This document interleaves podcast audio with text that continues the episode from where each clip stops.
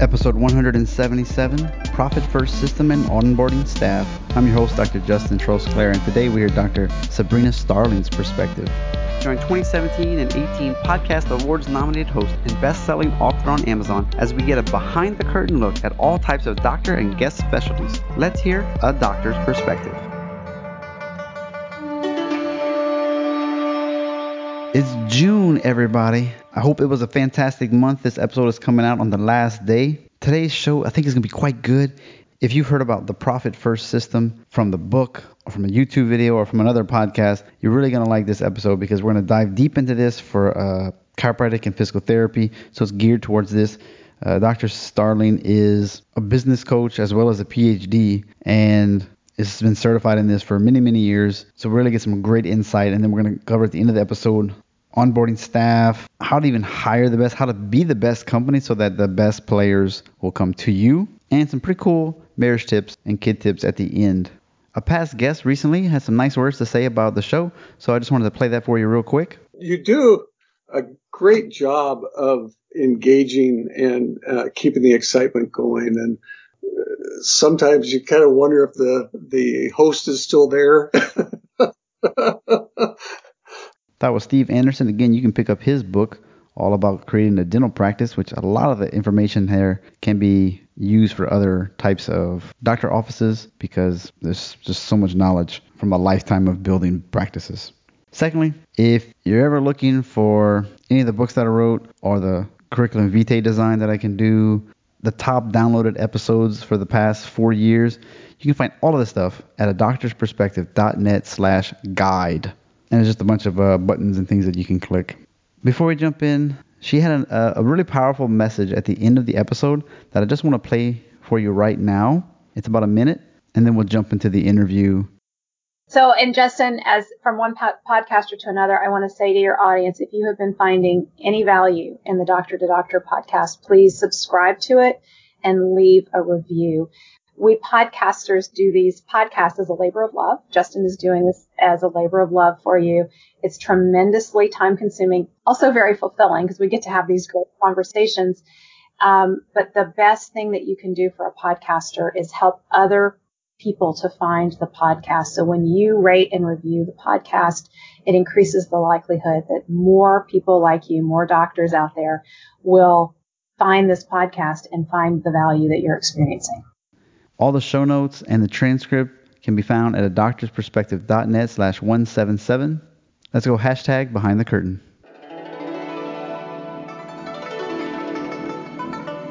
Live from Cologne, Germany and Little Rock, Arkansas. Today on the show, it's a little bit of a passion of mine. We're talking about money again, but we're talking about that Profit First book by Michael. I don't even know how to pronounce his last name because it sounds Czech. Michalowicz. Wow. I was way off, but it's a great book, and she is a certified master level of this person, along with everything else she does. Like, she has a podcast called Profit by Design. She has three or four books on how to hire the best, so rural people, contractors, entrepreneurs, and then just kind of the vanilla. I guess that was the first copy of the book, and her motto, I would say, is work supports life, not the other way around. So please welcome Dr. Sabrina, the business psychologist, Starling. Welcome to the show. Thank you, Justin. I'm excited to be here. And anytime I get the opportunity to talk about Profit First, I am all in. And so you have an audience of doctors, chiropractors, physical therapists. And if I think of a group that really needs to hear the Profit First message, it's these individuals, because there's so much pressure on the businesses and the squeeze from insurance and the need to be efficient. And it makes it very hard to be profitable. And so many people do have, let's see, I wrote it down, sales minus expenses equals profit.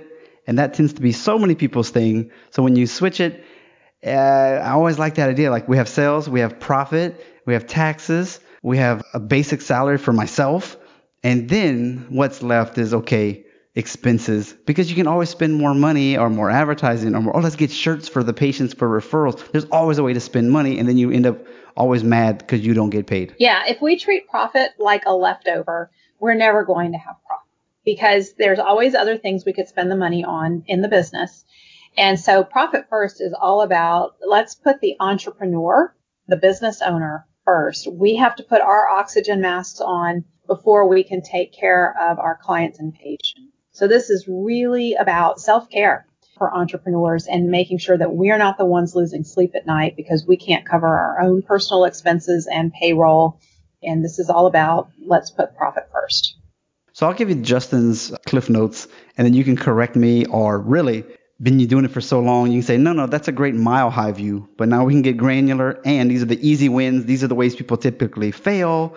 So here's what I'm thinking. You got your 4 bank accounts, maybe 5. You got taxes, expenses, profit, the owner's salary, and then operating expenses. Then you got the percentages can be anywhere from 15% for taxes, maybe anywhere from 1% to up to 15% for profit. Your salary could be 25% and your expenses, I guess, 45% or so. And then a quarter, or there's profit in the account, you take 50% of that and then you can kind of do whatever you want with it at that point. How does that sound so far? That's right on. You just keep going. You got it. Okay. So that was a great interview. You have a nice day. No.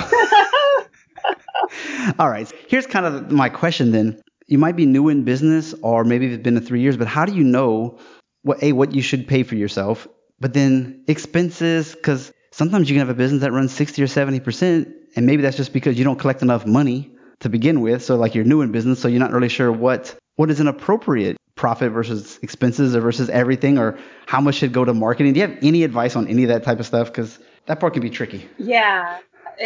So I think a good rule of thumb is that we really want our expenses to be anywhere from about 45 to 55% of the business. And the reason I'm giving a range is because it really depends on the revenue size of the business. So one of the things that's interesting is as the revenue in the business grows, the percentage for owner's pay decreases and the percentage for profit increases. And that happens because as the business revenue grows, in order for that to be happening, the owner needs to be working less and less in the business and relying more on the team to accomplish things for the business to be scalable. And so at that point, the owner is being compensated via profit. So it doesn't mean that the money that the business owner takes out of the business is any less. It's just coming from a different place in the business. It's coming from profit rather than owner's pay. So a good rule of thumb is a healthy business is going to be 35 to 45, sometimes 55% operating expenses, depending on revenue. And we really want to, as you alluded to, we want to make sure that the margins are there so that you're collecting enough to begin with for you to be able to pay yourself appropriately through owner's pay and profit in the business. One of the things that I notice in terms of when people are first introduced to Profit First and they start implementing it, one of the mistakes that I see is we decide, Profit First is all about cutting expenses. And it absolutely is. Most of us have expenses that can be cut in our business. And at a certain point, you can only cut so much. And then you're looking at letting go of team members. You're looking at letting go of critical marketing that you need. And so then it becomes a question of, how do we add value in the delivery of our service so that we can charge more? And at my business, Tap the Potential, we've developed the Tap the Potential solution. And the Tap the Potential solution is the guaranteed path to designing a sustainably profitable business that gives you more money in your bank account than ever and more time for what matters most. So Profit First is the very first step in the Tap the Potential solution.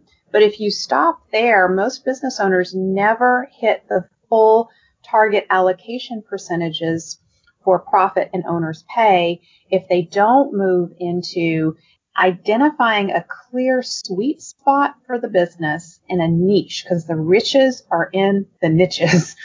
And when you have a clear sweet spot, you can figure out how to innovate and add value and make yourself really stand out and be different. And I was the very first Profit First professional. I came on board, I implemented Profit First in my business, and I struggled to hit those target allocation percentages. And it was only through pumpkin planning in my business, and pumpkin planning is also one of Mike Michalowicz's books. It was only through that process that I was able to hit those target allocation percentages. And we see that with our clients, that it's not enough to just cut expenses. We also need to move to the other side of the equation and look at How are we going to be different? How do we add value? And we're definitely, I was going to let the audience know, we're going to cover some of those particulars about yourself later, the Tap Your Potential and about the books for sure. Because I think, like you just said, it all ties in. And when you were talking earlier, an owner's salary at one point might be the 25%. But if you make enough money, eventually, like you said, it's going to get lower. And so maybe you just want to pay yourself, I don't know, $75,000 a year. But as your business gets bigger, it becomes a smaller and smaller percentage. But the profit becomes a dividend. And if you have your business set up correctly, you actually get taxed less on that extra money. So you still might make the $150 to $250 to $300. It's just that it's paid out differently. Right. So it's not that you are going to take home less out of the business yourself. And I can't emphasize that enough, that we as owners need to be appropriately compensated for not just the work we do in the business, but also the entrepreneurial risk that we bear. So owner's pay is about the work you do in the business as a team member. Profit is your compensation for the entrepreneurial risk that you bear. And so as the business revenue grows, you're working less in the business, so you get compensated less through owner's pay and more through profit. Okay. But because it's a percentage system and because the revenue is growing, as the revenue grows, you get to take more and more out of the business as the owner. Yeah. That's quite nice. Yeah. What used to be 20 is now 8. Yeah. So they say it's natural to put all your profits back into your business, like you're planting seeds for growth, but sometimes that actually just sows a future disaster. Can you elaborate on that? Oh my gosh. Yeah, I've been there and done that. You know, we have this idea that we need to reinvest every penny that comes into the business because we're going to grow the revenue of the business. Well, what they don't teach us is that typically expenses go up before growth happens. And so Profit First really reverses that mentality and says, no, you pull your profit out and you don't reinvest all of it in the business. You keep that aside. Some of it can be reinvested, but you want to make thoughtful choices about that. And you don't want to if you take money out of profit to cover payroll, you're not reinvesting in the business. You're covering expenses.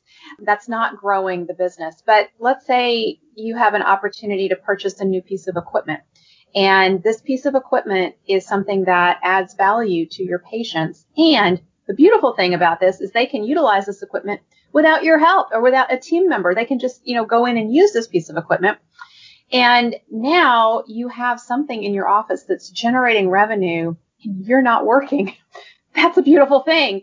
And so it would make sense to take money out of the profit account to cover that piece of equipment because, one, you're not taking out a loan, you're not accruing interest or accumulating interest because you're not on a payment plan with a company. And so you take the money out of the profit account because that's a reinvestment into the business. It's going to immediately in that next month, as you start telling your patients about it, it's going to create revenue coming in that you didn't have in the previous month. Where's rainy day at? Rainy day. Yeah, like the rainy day money where this broke down, that broke down. Okay, so the first place rainy day comes in is in the profit account. Well, let's talk about COVID. We had a lot of our clients doing Profit First, and COVID hit. All of the other business owners across the country are freaking out because there's no rainy day funds. Our clients who have implemented Profit First had their profit account, and they were in conversations with us, and a lot of them said, I have 6 months worth of operating expenses built up in my profit account, or 3 months, or even 2 months. There were cushions there, and that alleviated a lot of stress. Over time, you want to move from having the money in the profit account to what we call the vault, where it's just, when you get a large amount of money in that profit account, and you want to move it over to the vault, and that's there for the rainy day fund. Okay. Because that's a scary thing. I mean, sometimes you're never profitable enough for whatever reason to have a rainy day fund, but then you still have to. Yes. Like there's still a need to find a way to save 200 or 300. Because eventually that'll add up. I mean, that adds up if that's all you can do. But well, and I'll give you another little insider's tip. At Tap the Potential, and a lot of our clients who do Profit First through Tap the Potential have funds also built up in their owner's pay account. So they have money that they are not taking out as draws, and it's just building up. I have always had a bottom line that we don't dip below this amount in the owner's pay account. We'll take draws to this point. And so that has allowed me 6 months worth of cushion to pay myself. So not only did I have operating expenses covered in the business for multiple months, I also had in my owner's pay 6 months worth of cushion. Talk about peace of mind as we went through COVID. That's significant. So Profit First is kind of like our grandparents who went through the Depression, who would stuff money under their bed, under their mattresses, and all over the house to have these rainy day funds because they saw the banks crash around them. Mm-hmm. And the whole banking system imploded. And so they had this money tucked away in their homes. Well, Profit First is about having money tucked away in these different accounts that allows us to get through. So it's not just one rainy day fund. There's multiple places where there's money tucked away. I can remember in college people saying they have $100 left in their account, you know? Yeah. When you're that poor, you know what I mean? Yeah. And I was just like, and I always had a limit where I wouldn't go lower than that. If I had less than this, I was like, nope, can't do anything. I'm poor now. Yes. Because I was like, I can't imagine having like $25 left in the account, $100 left in the account. And if you think about a business, that could be like $5,000. $5,000 don't even cover rent for some people. Well, and this becomes really important because the more money we have tucked away in these accounts in our business, the more leverage we have with credit card companies and the banks. And so we want to cash is king in businesses. So we always want to have cash at our disposal. So we are able to go to the bank and say, I want to have a $200,000 line of credit. Well, they're going to look at, well, what resources do you have? What assets do you have to justify that? And so it doesn't mean that we're going to use $200,000 on the line of credit because that's not wise necessarily, especially if it's just covering operating expenses. If it's a reinvestment in like a piece of equipment or it's profitable, that might be a good use of it. But because in COVID, we saw people get strapped for cash and businesses, you know, if you're waiting on relief from the government and the government is slow, there's administrative errors or whatever, you need cash cushion somewhere. And if you're running out of it in the business, because some business owners have been dealing with this now for 14 or 15 months and struggling. So if you're starting to run out, you want to have like a line of credit. You want to be able to go to the credit card company and say, like, I need to extend the balance. I need a higher balance that I can carry. They will do that because you have this money tucked away in different places in the business and you have the assets to justify it. Mm. Hey, did you ever say that these big banks actually were doing, I don't know, we don't call it fraud, but definitely some shady business? Because it sounded like at one point big businesses were taking the money for COVID, but then the little guys weren't getting it and they weren't processing as they came in. There's like, where do we make the most money? Yeah. Did they ever get in trouble for that? Or So some of those businesses, the big companies that did that had to pay it back. They were investigated. There was an expose on it. I don't think they caught everybody, though. I'm more concerned about those big banks doing that. Makes me angry. Because, you know, the little man like me, we're the ones that are holding the bag, wondering why one of these chain restaurants are having problems. It's like, come on. You guys are still open. You got delivery. I can't crack backs over the phone. We've all had to pivot, though. We had to switch and go to virtual and wear masks and just find a way to make it work. This is something interesting. I follow different people who have certifications for this marketing or for this type of thing. And I don't know, sometimes it feels like it's a fad. And Profit First was popular for a while, but then, you know, it's been a while. Unless you're really into it, maybe people don't talk about it as much. But do you find that certified guides at this point are being seeked out for this method? Or what's your view on this? So it's interesting to me. With a podcast, Profit by Design, we always bring guests on that will serve our audience. So because we have a lot of business owners, we'll bring on guests who are tax professionals or accounting professionals or bookkeeping professionals. And we've had guests on who are not Profit First certified, but because we're the Profit by Design podcast and because we are mastery level certified in Profit First, our audience assumes that the guest who comes on who's a bookkeeper must be Profit First certified. So they've gone to work with them and been sorely disappointed in the guidance that they received on the implementation of Profit First. That professional provided good guidance on other things that they needed in their area of expertise, but there was an assumption made that they could do Profit First without being certified. Profit First provides ongoing education for us Profit First professionals. And we have a community when we have a tough situation for a client that we can't figure out or we need some help solving. We have an entire community of Profit First professionals and access to Mike Michalowicz himself. So that resource does not exist for someone who's not certified. And so I would be When someone gets certified in a program, it means they've met certain criteria. They're reliable. You should be able to count on them. And not everybody who is certified is going to be reliable and you can count on them because some people do slip through. But Profit First puts a lot of criteria in place. They vet their Profit First professionals. So I do think that's very important. So it's still an active organization and it's growing and everything. It is growing. And the percentage of entrepreneurs who are in poverty, who are paycheck to paycheck, goes down every year because of Profit First. Like, it's a movement. It has made such a difference in what the experience of being an entrepreneur is. Ah, yeah. Okay, so that's good. So you can find accountants and tax people as well as, quote, like yourself, business coaches that all understand what you're doing, what you're trying to do. Oh, yeah. And that makes such a difference because you can find some people that are just shady. Yeah. And they'll let you burn with that shadiness. And then you got others that are too strict. And you're like, can we just do this? And they're like, no, I'm not the right person. Yeah. So it's good to know that there's guidance out there. Absolutely. And a note about the strict implementers of a program. One of the things that I think is important is for us as Profit First professionals that we're providing guidance and best practices to our clients and also able to pivot with them and adapt Profit First to their unique situation in their business. So it doesn't do any good for us to say, this is how it's done. This is the hardcore way. You've got to do it this way because every business is different.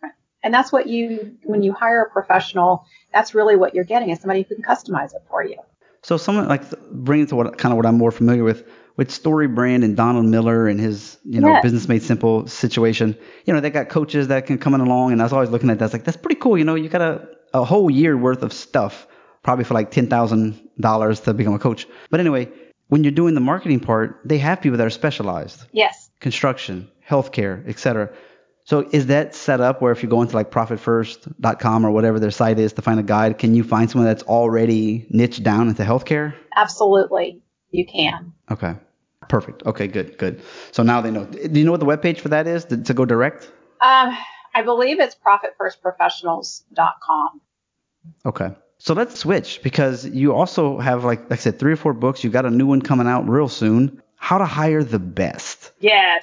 If you want to, you can give us the high view of what it is, but I am curious on a couple of keynotes that I've looked out. So you want to give us the synopsis first? Sure. So How to Hire the Best is written for entrepreneurs and small business owners who need to have A players on your team, and you feel like you can't compete with larger companies and the salaries and wages that are offered.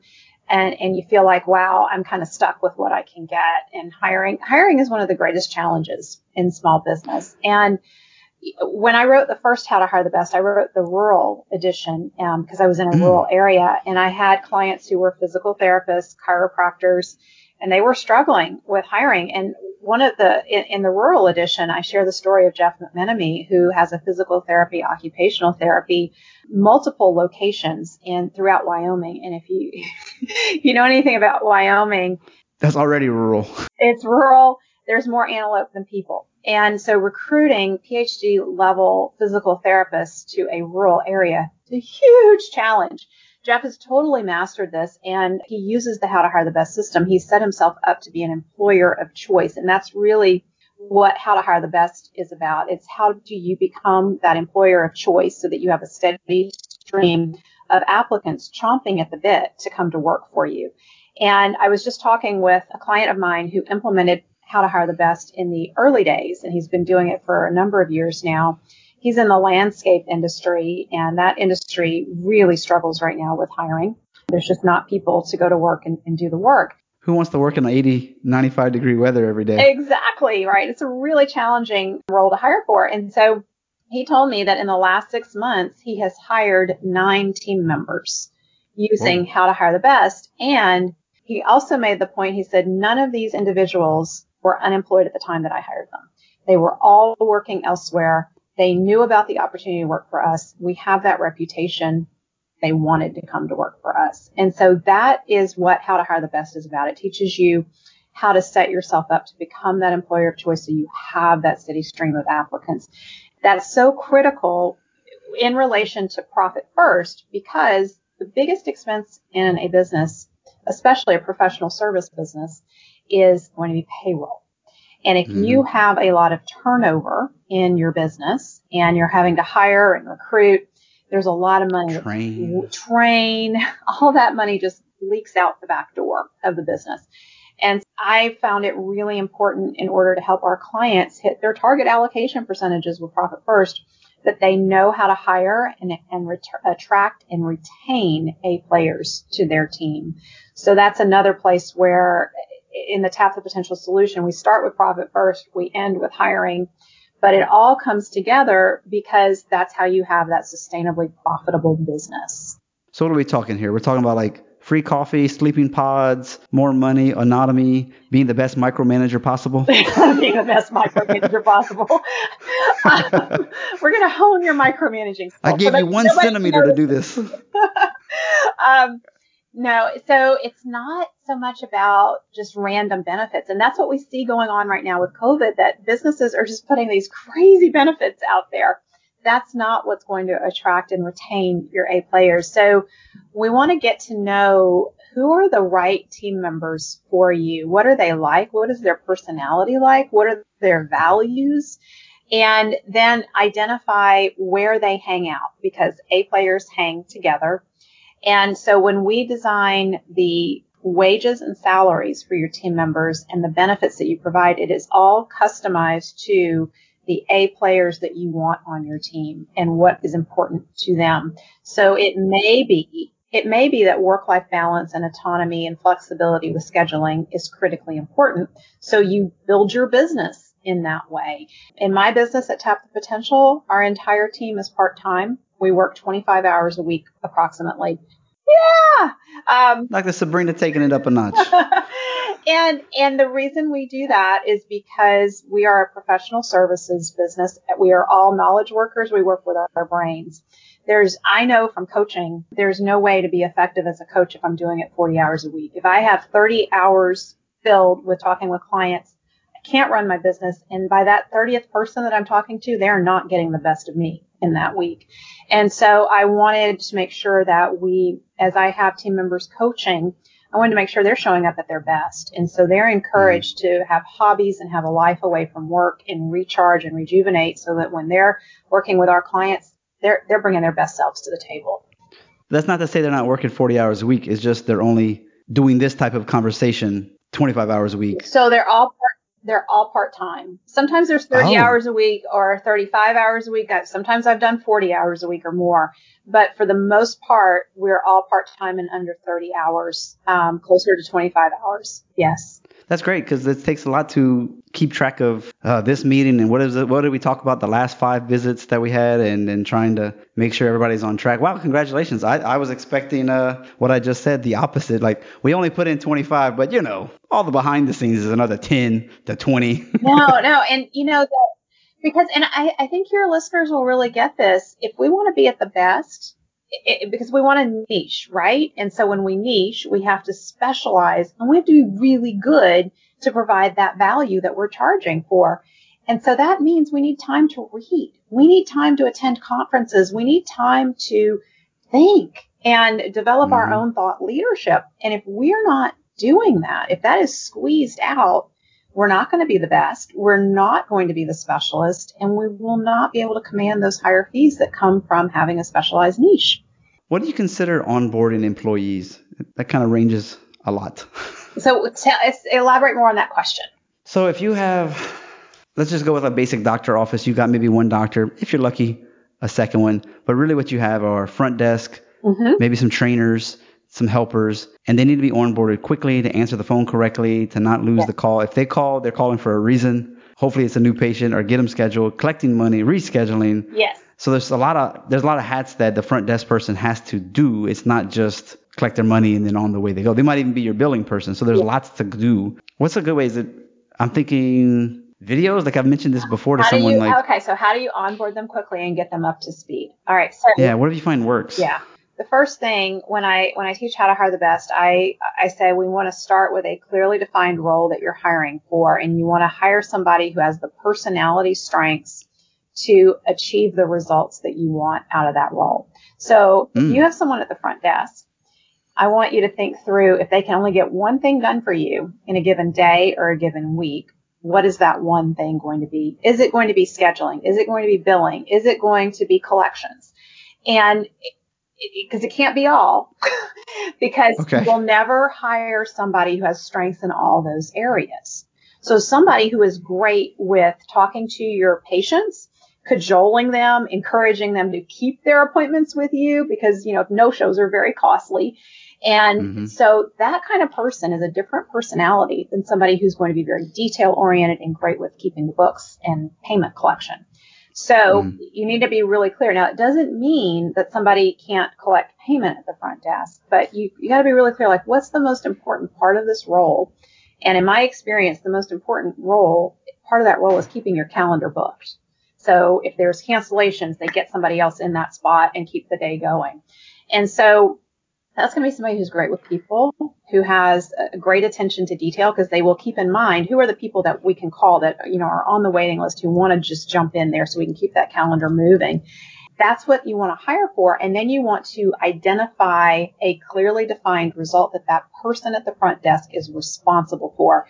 That keys into how you onboard quickly, because if you know what that clearly defined result is, and if that clearly defined result is that that calendar is booked full every single day of appointments, there are no open spots because of no-shows or cancellations, clearly defined expectation, then you train for that. And so then you think through, okay, I've hired an A player in this role. What does a successful A player in this role, what are they doing at the 1 year mark? What are they doing at 9 months in, 6 months in, 3 months in, the first 30 days, the first week, the first day?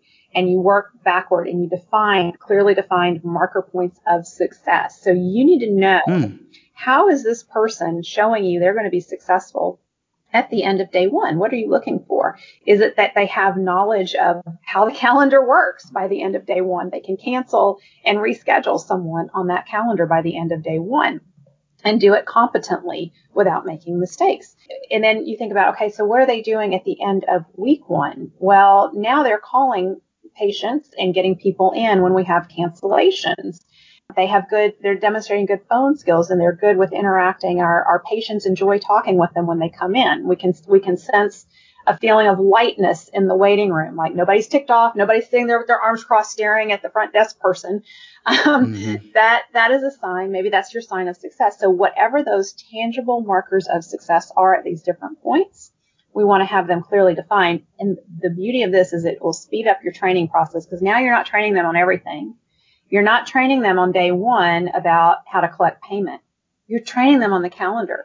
They may master that, and at the end of week one or at the end of month one, now they're collecting payment. But you have your clearly defined results, and you set them up for success to excel around that clearly defined result. And then you add in those miscellaneous things like, oh, and by the way, we would like you to collect payment, or, oh, and by the way, would you follow up with this person who's behind on payment with us? But they're always clear on, here's my one result that I'm responsible for. Ooh, I like this so much. I had to write that down. It will be in the show notes, episode 177, awesome. By the way, everyone. Yeah, it'll be transcribed too. I'm thinking with this, if you have current staff, somebody always misses work, somebody gets injured or has to leave and quits. My personal opinion is, if it's a computer thing, you can record screen flows so that if you do this every time, you don't have to explain it. Just have somebody record a video, and then the first day to me could be, you need to watch 6 hours of videos on how to do everything, and most of it might be simple. You know, maybe not 6 hours, but you know what I mean. You have it, it's training, and it's everything. Let's back up here. I'm going to tease you a little bit, Justin, because this is what every one of us as business owners do. We're busy, and so if we can stick somebody in front of a computer to watch videos, by golly, that sounds like a great idea. Yeah, why not? Come on, bust my bubble.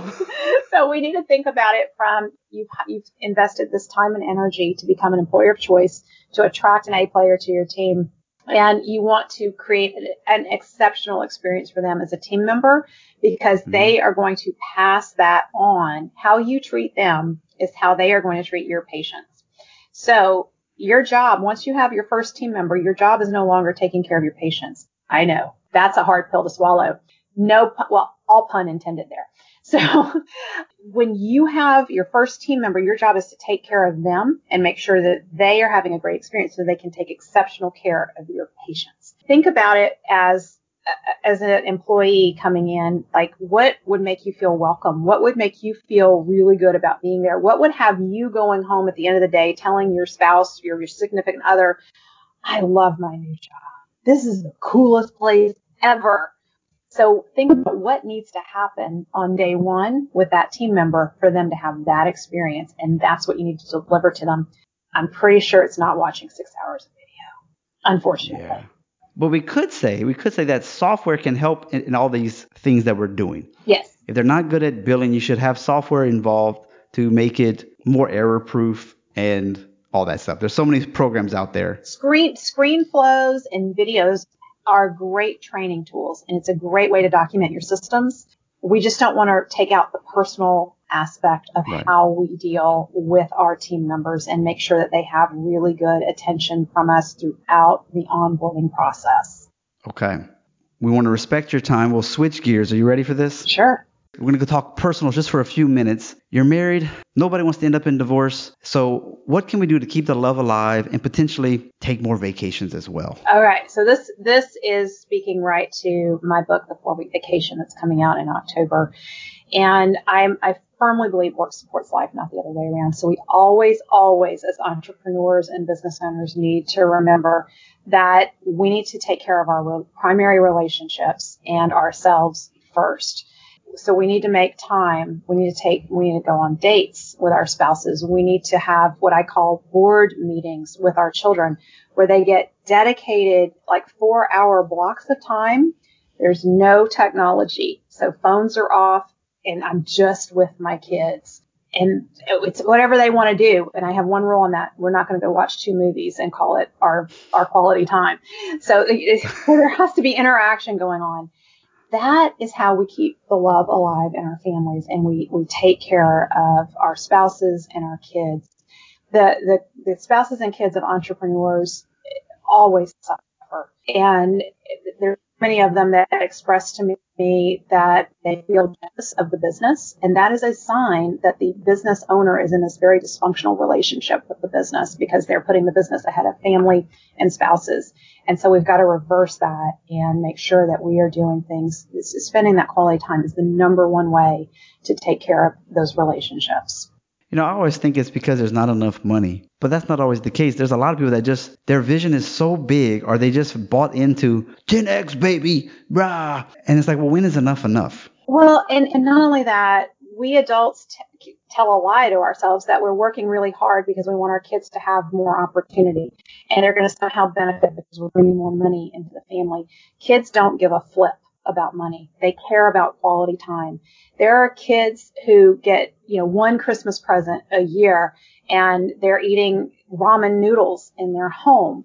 If the parent is spending quality time with them, they're going to be much happier than the kid of a parent who has a nice 5 or 6 bedroom home, 4 bathrooms, a swimming pool. That's not important to kids. They want the quality time. And I have a quote from one of the entrepreneurs who says, there is no there. Our kids are asking, when are you going to be done with this? When are we going to get our time? And there is no there. You've got to do it now. Very good. Oh, I got a small kid, so hopefully this will pan out correctly so they don't go on a path of drugs and alcohol or something. That's like one of my worst fears, man. It is. Golly. It absolutely is. And kids turn to that because they feel the emptiness when their parents aren't there for them. So Justin, I think you're on the right path just because you have that awareness. That's huge. Well, thank you for that. Also, by the way, she's a PhD doctor, in psychology, right? Like behavioral psychology? Uh-huh. Counseling psychology. Yeah. So poof, take what she says. Pin that on the refrigerator. So the last question, besides Mike's books, any other books and yours, of course, anything else that you would recommend that's impactful, whether it's for personal or for business? There's so many books out there, and I always go with kind of what's been helpful to me most recently. So Ryan Holiday's book, The Obstacle is the Way, is the book that's been on my bedside table for the last 6 months. it's not because it's a thick book. It's because it's a very simple book to read, and I'm digesting it. You know, I take one piece a week or every other week, and it is inspiration around how to just overcome challenges and reminders that we get stronger because of the challenges we faced. And with COVID, that's affected my business. We've had to pivot. I heard you speak to pivoting. I know so many of your listeners have had to pivot. And what I see happening in our business is the challenges that we faced because of COVID, we're overcoming them, and it's making us so much stronger than we were pre-COVID. And that book, just keeping that constant reminder there, has been very helpful for me. So I think your listeners may enjoy it as well. Everyone, this is Dr. Sabrina. You can catch her on her web pages of tapthepotential.com, or check out the Profit by Design podcast at profitbydesignpodcast.com. Which has like over 140 episodes. Yeah. So they've been doing this for quite a while. So that's exciting to see too. So from one podcaster to the other, thank you so much for being on the show. And I do hope that you will get some phone calls and some clicks. Yes.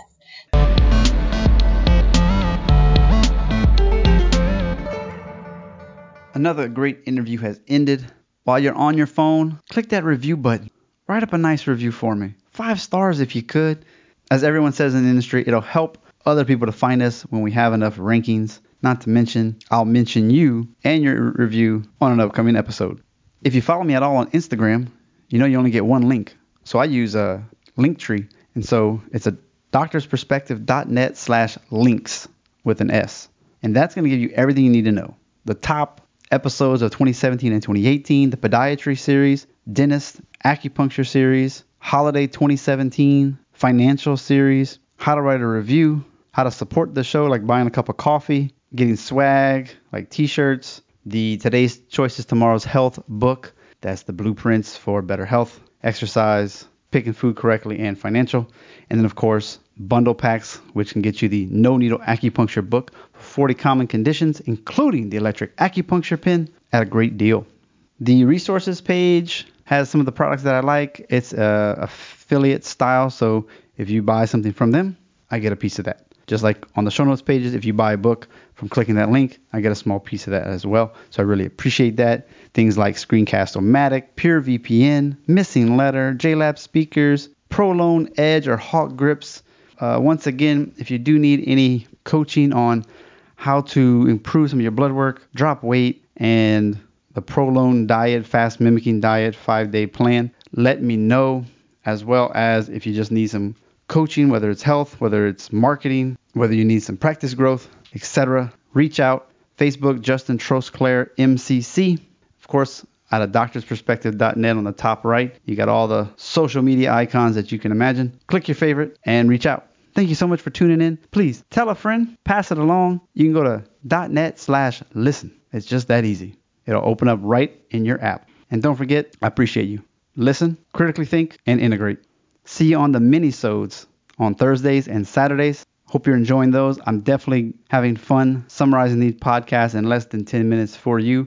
You get the nuggets without having to waste your time. Have a great week. A doctor's perspective. Learn stories of success. Avoid struggles they've met. When doctors of all kinds come together to help you shine. So sit back.